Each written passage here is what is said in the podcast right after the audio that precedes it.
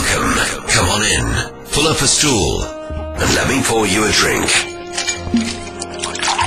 And let's talk a little noir at the bar. Thanks for joining us today for another episode of Noir at the Bar, where you get to hear some of your favorite authors reading from their books and short stories. Now this season, our guest readers are authors that are going to be attending the Left Coast Crime in Seattle, April 11th to 14th. So not only do you get to hear them on the show here, you can go visit them, meet them, and maybe get a book signed. Because I am with uh, James L'Etoile, who's been nominated or won about every award that, that's out there for his crime writing, and he's going to be reading from Face of Greed. Yeah, thanks, Joe. I appreciate it. Uh, it's nice to be nice to be back here again. Yeah, I'll be reading from Face of Greed. It's the uh, first novel in a new series uh, featuring Detective Emily Hunter. And uh, I'm just going to read a, a, a, little taste from the first chapter to kind of give you a little bit of what Emily's about and what she's facing and what she's up against, uh, even before the investigation really starts. So we'll, we'll start with her story here. Chapter one. Emily Hunter learned to be wary of open doorways when she rolled up to a call. In the five years of her assignment at the Detective Bureau of the Sacramento Police Department, she knew bad things often lurked in the dark behind partially open doors. When it was the front door of your own home at seven in the evening, the anxiety bit deep. She crept close, listening for anything or anyone who didn't belong. Her hand tapped the grip on the Glock on her hip as she climbed the stairs. The lights were on. The television blared an infomercial for a product promising the end of dried skin. Mom? Emily had moved her mother in with her four months ago after the 70 year old retired teacher suffered a series of memory lapses and household accidents. The advancing scourge of dementia at Connie Hunter was unable to live a safe, independent life in her own home. Mom, are you there? Sheila. Emily called out for the caregiver she'd hired to stay with her mother while Emily worked long hours as a detective. When no response came from within, Emily's subconscious went to a very dark place.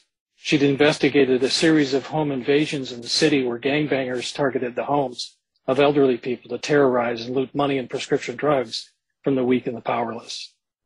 The front door hadn't been kicked in. There was no sign of a forced entry. Emily entered and scanned the living room.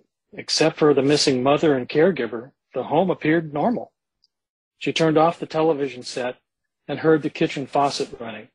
A quick look into her remodeled kitchen found the water running over a sink full of dishes, but no one there. She shut the water off and spotted, spotted Connie's GPS enabled pendant on the kitchen counter. She held the tracker in her hand. Then Emily heard the front door slam, followed by the metallic click of the deadbolt. She heard the voices before stepping into the living room. Sheila had draped a comforter from the sofa over Connie's frail shoulders. Her mother was wearing a light house coat and a pair of fuzzy pink slippers. She shivered as Sheila rubbed her arms, warming her. What happened? Where were you? Emily asked. I found her wandering down the street near the park, Sheila said. Connie looked small and fragile in the house coat, one too thin for the cold spring air. Mom, what were you thinking? It was time to go, Connie said with a shiver in her voice. Go? Go where? Home. Emily bit her lip it wasn't the first time her mother mentioned going home or the need to do something somewhere else. Sundowner syndrome, the doctors called it, a little gift that came with dementia, confusion, a sudden surge of anxiety, and a feeling that she was lost. And in a way, she was. Mom, this is home now, Emily said. I swear I turned her back, my back on her for a second uh, while I was finishing up the dinner dishes and she slipped out. She hasn't pulled that one before. What happened? She seemed a little more confused than usual, but I couldn't tell me why. I was, she was watching her shows, and then she just walked out. I can't be responsible for her wandering off.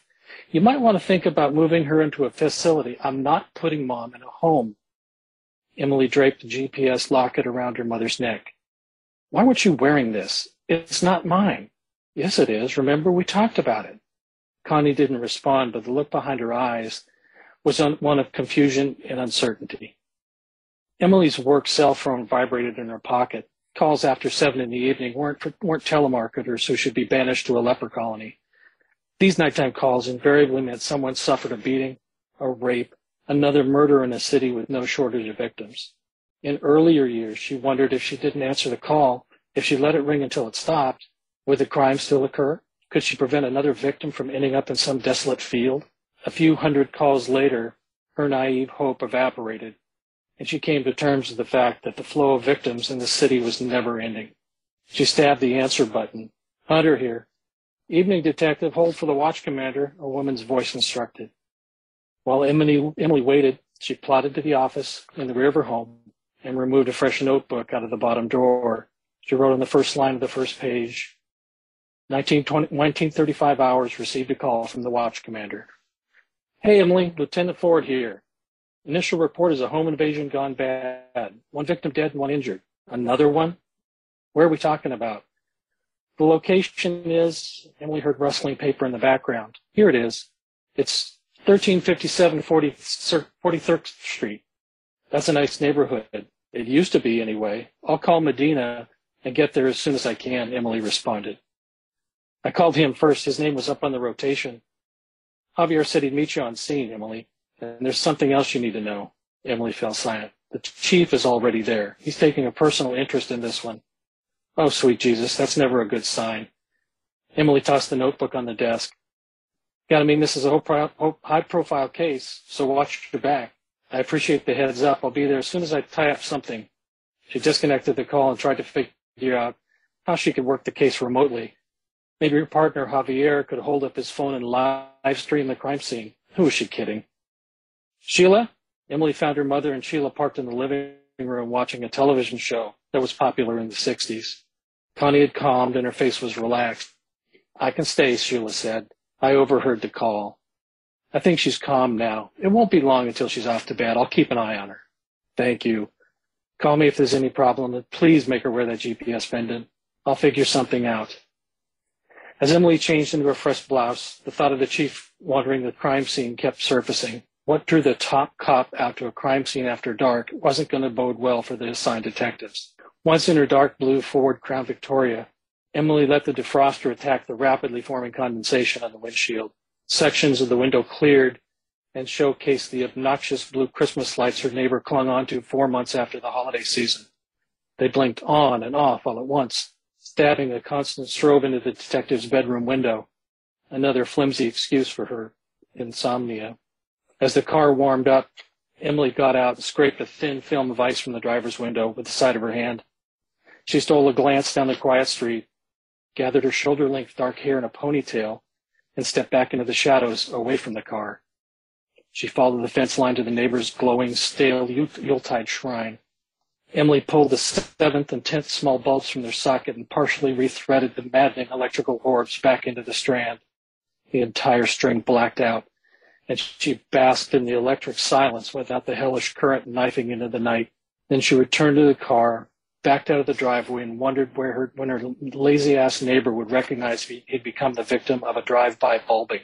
Emily made a right on J Street and sped to 46th, where the glow from the blinking red, blue, and yellow lights of emergency vehicles exacted some sort of revenge for his neighbor's display. Residents of this upscale enclave didn't typically park their Benz, Jag, or Maserati on the street. Their precious status symbols were locked away in garages or behind walled courtyards. She recognized the silver crown in front of her as the mayor's car, and she crept forward until her bumper came within an inch of the mayor's sedan, effectively boxing the politician's ride again against a fire vehicle with a bright red and white sign warning, keep back 100 feet. The chief and the mayor at the crime scene, frickin' awesome. And that's where I'll leave it. That's great. And I'll tell you what I'm thinking about when I, when I'm listening to this. This is something I'm working on is your use of senses as you're writing all those characters and the world they live in. Tell me how you incorporate, how you build out this, the senses and the characters and the world that they live in. I'm kind of a visual writer. I kind of have to immerse myself in that world. And this one was a little bit easier because the whole home invasion was based on an actual one of the first murder cases that I worked on.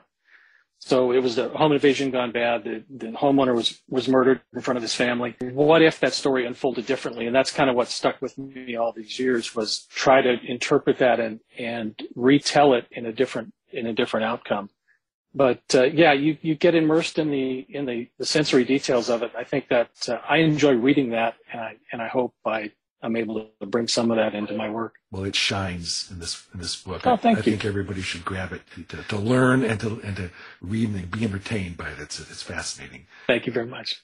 Thank you. This has been a production of the House of Mystery Radio Show.